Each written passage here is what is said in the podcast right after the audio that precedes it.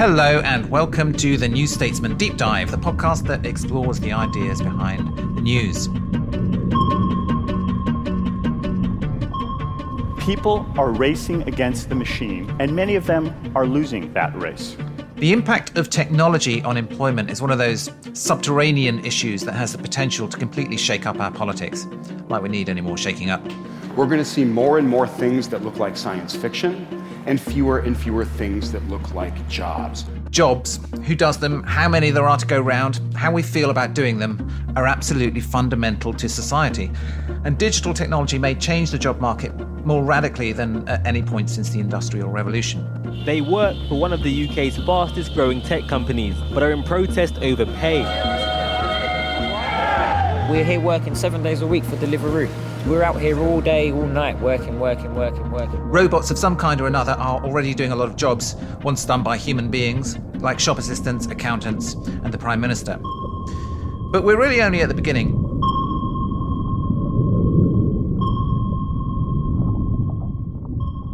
Here's a quote from the leader of a big UK employer at a recent summit organised by the Times. We're not actually in the business of employing people, we're in the business of doing business. And the likelihood is that the demand for employment will go down. So uh, that's Charlie Mayfield, who's chairman of John Lewis. Um, and you know he's talking not just about John Lewis, but about the whole economy. The, the demand for employment will go down. So on this week's deep dive, we'll be talking about what it means for politics when the demand for employment goes down. And I'm delighted to say that we'll be doing so with the help of a special guest, Sarah O'Connor of the Financial Times. Um, before we turn to Sarah, I want to say hello to my co host, Stewart Wood. Hello, Ian, again. Um, I guess the sort of job of uh, a peer is not going to be, you can't be replaced by a robot, can you? I mean, surely your work is just too uh, it's too valuable. It's too valuable. Exactly. And no, nobody else can, you know, sit on a bench and fall asleep. You know, you can't you can't program an algorithm to do that. You need a human. No, I agree. Being. You need you need a, a, huge amount of wisdom, talent, and patronage to be able to do what I do. That's yeah. exactly right. Um, what What are your uh, observations about what's going on with our uh, just about managing prime minister at the moment? Well, I think the fascinating development is this pact with the DUP, which you might think is constitutionally essential because without it you don't get a majority and therefore we, you won't be able to govern. But it's I think it's going to be such a poison chalice for the Conservative Party for, for, for, two reasons. One is I think I, I do think, and I you know I declare my interest. I used to be Northern Ireland advisor to Gordon Brown, but I do think that whatever the intentions, whatever the whatever they profess, it will have a pretty destructive impact on the perception of the government's ability to be an honest broker in Northern Ireland. And it's not as though Northern Ireland is not in crisis. It's actually multiple crises at the moment, and crises are going to get worse with Brexit because, as we all know, Northern Ireland is one of the Achilles' heels of the, of the Brexit project. Um, so there's that problem, but there's also a party political problem for them, which is the DUP. Look, I know some of these people very well. They're very honourable people. They're very principled. They're incredibly canny negotiators. Um, and their politics has been. Yeah, it's at least good practice for Brexit to, to, negotiate with the DUP because they are. That's true. It's like a training ass. exercise. That's yeah. true. Um, that's definitely right. But they are very, very socially conservative. And a pact with the DUP coming in the wake of a, an election that has revealed a potentially catastrophic problem the Tories have with under 40s, with millennials and not even millennials. I think the, the, the, jarring between those two things, allying yourself to a very socially conservative party at a time when you've got to reach out to people who are not looking at retirement down the line very soon, that's a real political problem for the Conservative Party. And they are now joined at the hip every day this, this government survives. And that is a real problem for them. So many problems. We've gone from sort of uh, the Labour Party is in terminal de- decline to the Tories are in terminal decline in, within the space of weeks. Um, but here at the deep dive, we like to look at the uh, the underlying issue, the deeper issues, if you like, that are that are governing our, our political debate. So so let's um, turn to this this question of uh, technology and employment. Do, do, you, do you think this is a, a, an issue for, for the left, or who who do you think it hurts more, or, or which do you think has the greater opportunity, the left or the right, when it comes to dealing with this? Um, well, I think the, one of the ironies is the, the, left. I mean, the last two hundred years of, of leftiness in Europe has largely revolved around work and re- releasing people from the oppressiveness of work. Um, if you look at Marx, looking at Marx this morning, as I do, obviously every morning I you know, read a bit of Karl Marx. And you know, famously, there's only there's only two pages in Marx's entire canon of work which actually describes what communist society looks like. Oh yeah, no. So uh, uh, at which point he sort of coughs and moves on. Exactly. To, you know, and when he was forced not to cough, and he. I've got it here, he says in communist society where no one has an exclusive sphere of activity, anyone each can become accomplished in any branch he wishes. Um, I will be able to hunt in the morning, fish in the afternoon, rear cattle in the evening, criticise after dinner. Uh, and that's often sort of parodied that that that passage.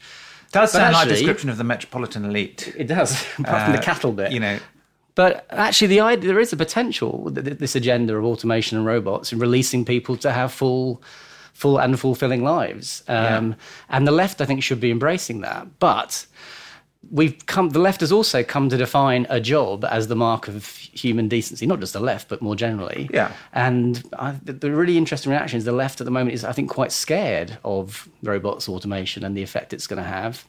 And I personally think slightly overacting, but we'll discuss that with our expert in a minute, Sarah. well, indeed, we should uh, turn to uh, our special guest with no further ado. Hello, Sarah. Um, Hello. Sarah O'Connor is a columnist and reporter for the FT who has established a reputation for some of the best reporting and most incisive thinking in this area. So we're very glad to have her here. Um, Stewart, do you want to? Yeah, kick I just wanted off? to kick off by asking you about how different this particular revolution is to all the other revolutions that have happened in every decade for the last 150 years. I mean, economists every generation, there's a branch of commentary that says, oh, this technology is going to change everything, it's going to displace human activity and, hu- and human employment. And then it doesn't. Or maybe it does, and we just adapt. I mean, is this is there something different about the current obsession with automation and robots changing the nature of work that's different to those previous Is it different waves? to Luddites? Yeah. So I do think it is fundamentally different. I mean, if you go back through time and look at, you know, headlines from the New York Times in the 1920s, loads of the headlines had things like the march of the machines, robots to destroy work. You know, these things are things that we've worried about intensely for ages and with good reason. I mean, it's not it's not that we should be relaxed about it. I think AI and robotics will be transformative. But the light bulb was transformative, the steam engine was transformative, trains were transformative, um, and none of them lead ultimately to mass unemployment. Um, and I don't think there's any reason to think that this time would lead to mass unemployment. I mean, if you want the kind of case that people make for why it would, if you read people like Martin Ford, who wrote this very kind of apocalyptic book about robots, he basically says that AI will be so good that it will just be able to do everything, like literally everything a human could do. A robot will learn how to do better. But actually, when you talk to the people who are doing AI and doing robotics, they just say that the notion that that could happen is like a million miles away from where we are now. Hmm. I mean, last night I went and met an incredibly human like robot called Sophia. I mean, she was, I'll show you a video later, she was kind of creepily human. But when you try and talk to her, you know, it's like talking to someone with brain damage. You know, she's all over the place. And we're just, we're nowhere near there yet. I mean, if the co- kind of the so-called singularity where you create a robot that has sort of general human intelligence, I think at that point all bets are off. But even the people at Google DeepMind will tell you that we're just we're nowhere near there. Okay, so so maybe a different way of looking at it is, and I know you do look at this in, in your work quite a lot, is the effect that technology is having on humans and the way they do their jobs and the way they have to do their jobs. And in a way, the problem is uh, not necessarily humans being replaced by by robots, but but the workplace being organized around technology in a way that makes turns human beings into into robots, makes them kind of do things by you know enforces routine and method in a way that takes away kind of human initiative and, and creativity. Another Karl Right. Marx favourite topic, by the way. Yeah. Oh, right, of course. So I mean that that kind of trend started with this thing called scientific management around the turn of the you know the dawn of real big factories where this guy Taylor got a stopwatch and realized that he could measure kind of every action of every man in a factory and figure out the most efficient way that it should be done. And then basically break all work down into these little tasks and tell people how to do them. And basically turn men into machines. Um, and i guess one of the threats that i see with the kind of blossoming of some of this new technology is that you can basically do Taylorism on steroids. You know, you mm. can really you can do it to an extent that was never possible before. You can you can manage people and really control what they're doing, even if they're not in a factory, even if they're an Uber driver or a Deliveroo courier. You can still kind of watch everything they're doing and making sure that they're doing it to your precise kind of specifications. And that just has implications for do we enjoy work? Does it mean anything to us? And those, I think, are the, are the most important questions to ask. I mean, which which sectors are being transformed or have been most transformed by the AI revolution so far? I mean, we, I mean, we've, we've got used over the last 50 years to robots replacing humans in manufacturing of cars and things like that. So that's not particularly new. But is, are there particular sectors, like maybe service sectors, or what are the areas where AI is really changing dramatically the character and the balance of, of work? So the areas where you're starting to see it creep in are things like law. So there are now quite a few of the big fancy law firms are investing in their own AI to do the kinds of things that junior lawyers used to do, staying up all night reading through like reams of documents, looking for dodgy clauses when there's a big M&A transaction looming. They're now developing AI that can read through all that stuff very quickly and pick out. It can understand natural language and sometimes multiple languages and then flag up to the more senior lawyers, these are the bits you need to look at. So there's stuff in kind of law and accountancy and that sort of thing. And then the other sort of really big one is what's going to happen to driving trucking Yeah. you know if all of that becomes autonomous then that's obviously a huge disruption But it's interesting though, that from those examples, it's not just the less skilled that are, that are having replacement effects. Actually, it could go all the way up into well-paid professions. Absolutely. And, you know, I think one of the kind of interesting challenges of all this is do we need to kind of reappraise what we mean by skill? Mm-hmm. You know, I met an accountant recently who said, hang on, I'm more replaceable than someone who works in a nursing home. Does that, am I, am I still more skilled than her? If what I can be, can do is done by a robot and what she can do can't. Um, and so, yeah, I think it definitely would have a sort of dis- different distributional effect. That's really interesting, the, the, and the, especially the comparison with nursing homes and, and social care, because that's an area where it's it's very difficult to replace. You know, perhaps impossible to replace human beings. And so the productivity gains that you get from automation are concentrated in certain areas of the private sector, but they're not really going to help with with the public sector, as far as I can see, because you can't really. So Japan is trying really hard to Ah, introduce robots into things like elderly care because Japan has this perfect storm of a really really old and aging population, a shrinking population, zero immigration because Japan just doesn't tolerate large amounts of immigration.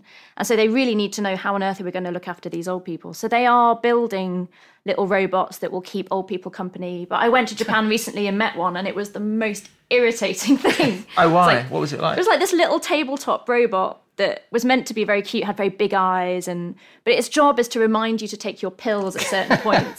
and I just thought, actually, if you left me alone with this all day, I would like throw it on the floor, take the batteries out or something. So. Sophia yesterday beat the Japanese robot. You think in terms of personability and no, she creeped me out as well. Actually, maybe I just don't like robots. isn't uh, won't won't AI like other technological innovations create a new cadre of jobs like to service the machines and I mean are we are we seeing job creation in these ancillary services in just you know greasing the wheels and doing all the things to keep the machines and the AI up to speed Yeah, definitely. And that's something I've been meaning to write more about actually. So with AI, the kind of crucial thing that makes AI good or bad is how much data can you get to train it on and who do you get to train it? Who do you, you need to kind of train these algorithms to like learn from their mistakes and to learn from a human who kind of plugs in a bit of input. So there are yeah, there are jobs being created in AI training and they're not even necessarily high skilled jobs. Some of them are just people like stay at home mums who log onto an app and do a bit of AI training for a few hours in the afternoon.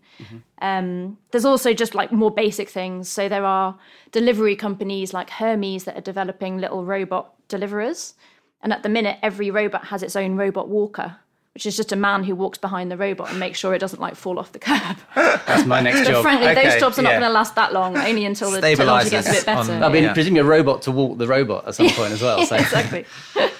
Okay. When when you when you're talking to, I mean, you've done some great reporting on on companies like Uber and Deliveroo, um, where you, you talk to the people who are employed. Well, I don't know if I can use that term, but you know, who were Uber drivers, delivery drivers. Um, did you? How did you find that?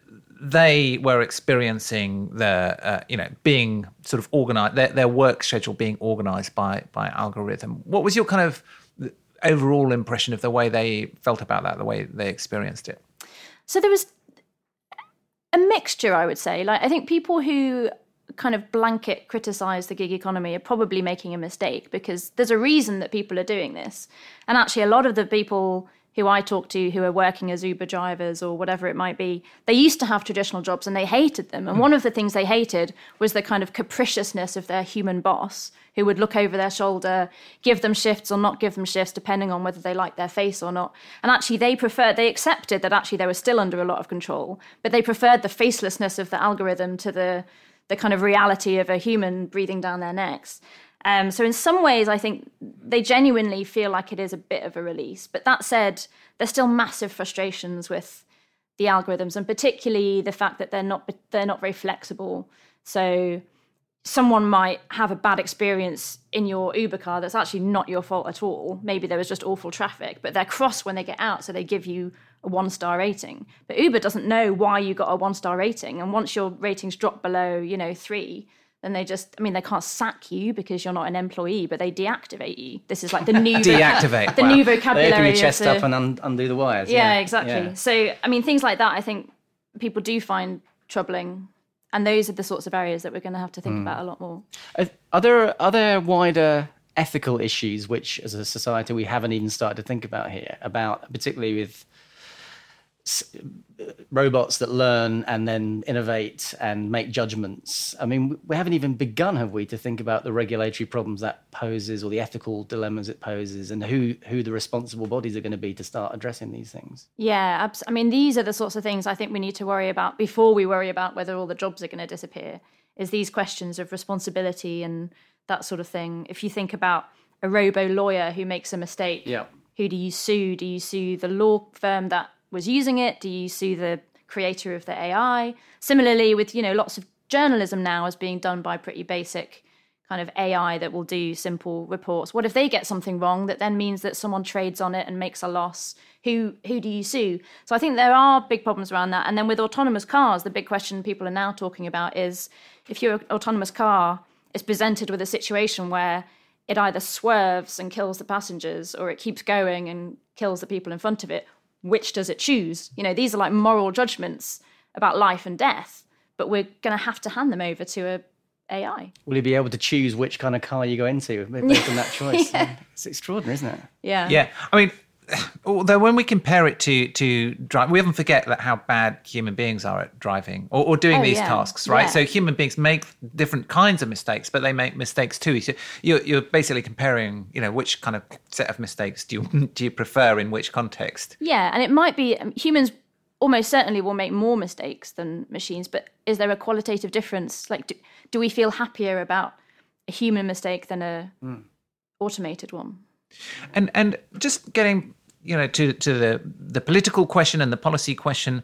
What are the, the just in, in broad terms? What are the, the, the, possible responses that we can make to to what's going on? Um, you know, or at least what are the ones that you've seen that you go, well, okay, that that sounds like it's it has potential to address some of these issues. So, one of the things that lots of people say, which must surely be true but hasn't worked brilliantly in the last 20, 30 years, is we need to think more carefully about education. So, if robots and AI will be able to do more things, we need to think how do we educate people so that they are better at doing the things that the robots won't be able to do? Or how do we make them more resilient or more creative or more adaptable?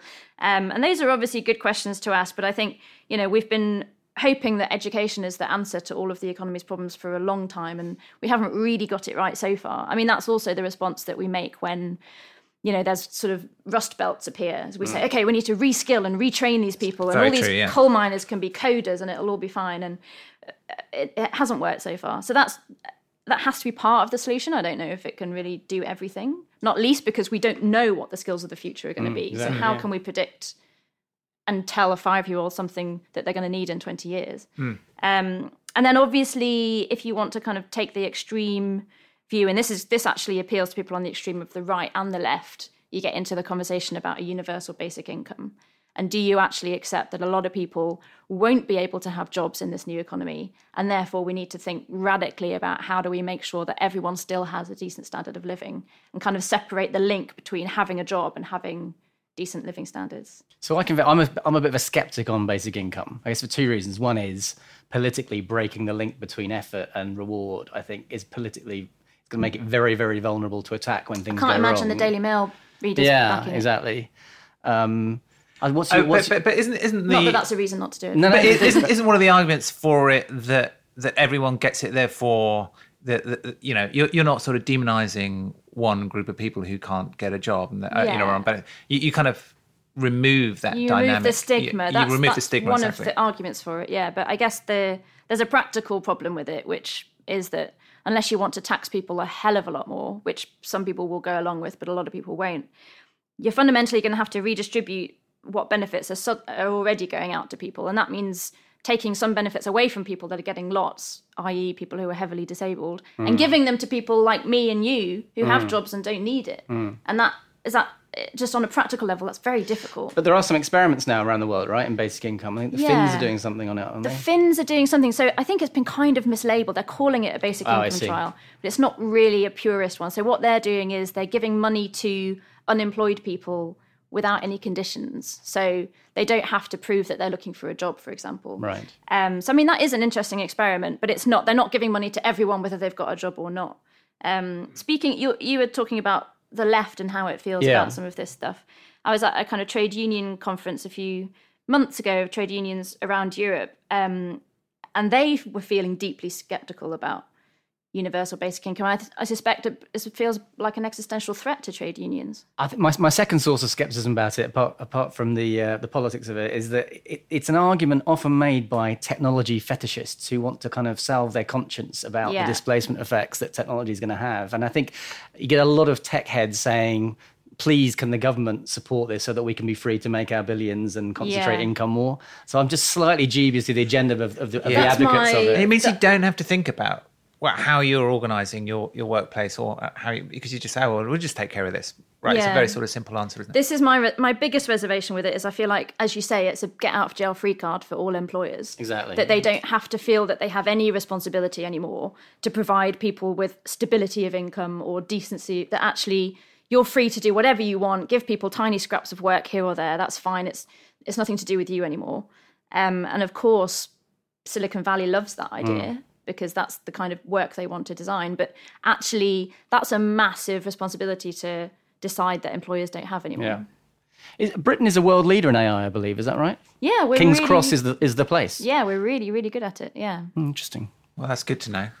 That's my next job sorted then. yeah, exactly. They'll they'll they'll never replace the uh, podcast industry with AI, will they? Um, Sarah, that was absolutely fascinating. Really interesting. Thanks for having me. Um, thank you very much.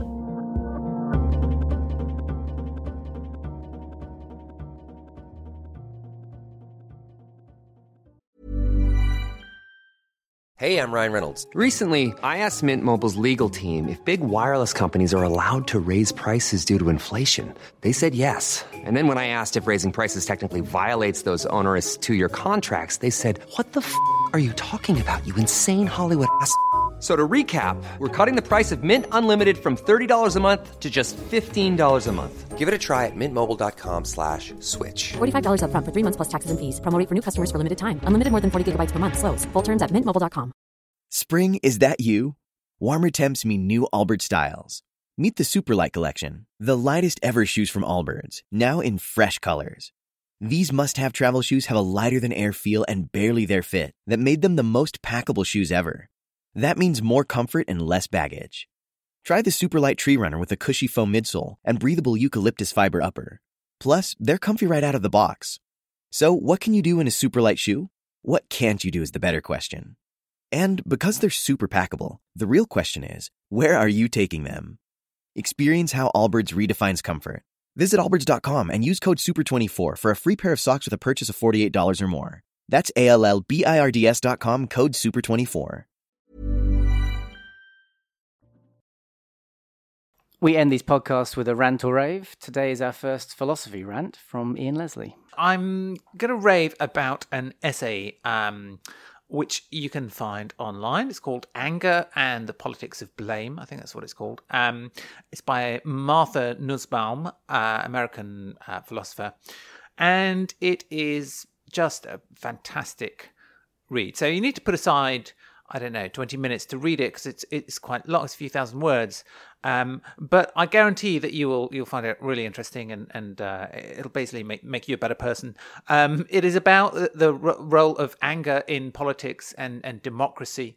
uh, more generally, and she argues incredibly uh, uh, eloquently and powerfully that, the anger is ultimately poisonous to democracy. Um, and that it has a role in, in politics, but what tends to be because you know you want people to get angry at you want people to be outraged, right, at, at moral injustice, right? That that's that's a good thing, but it almost always ends up um, in retribution um, anger becomes this kind of way of paying back people for, for what they've done. And the way she frames it is by saying anger becomes backward looking very quickly. It's about let's let's get those people for something they've done in the past, rather than uh, forward facing, looking looking into the future. And she kind of looks at some some examples, central example examples, Martin Luther King, where, where she talks about the way that he you know, he had a lot to be angry about, right?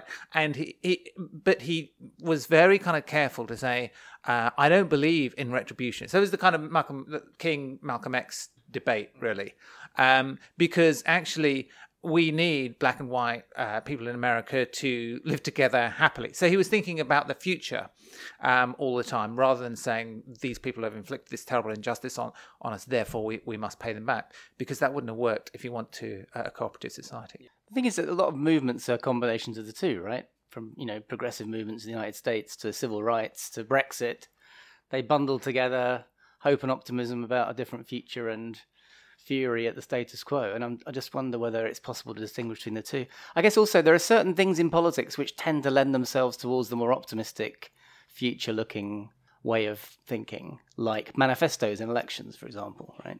And there are certain things like prime minister's questions, which are basically anger, take lumps out of your opponent time. Yeah. So there's there's there's a place for different elements in these politics. I just wonder is, how you can I, encourage one rather than the other. It's a tricky one. But well, I, but what I think is happening at the moment, and the, the reason this essay kind of spoke to me so so powerfully was that what I see when I see the way politics is discussed, and social media, Twitter has undoubtedly had a big role in this, um, is a huge amount of of blaming and finger waving and aggressive um, anger um, and not a lot of light. I'm seeing a lot of heat generated on, on Twitter and people kind of moving into uh, sort of argumentative, angry positions very quickly without actually sort of debating or thinking about. The question is, does it work? Does it recruit people?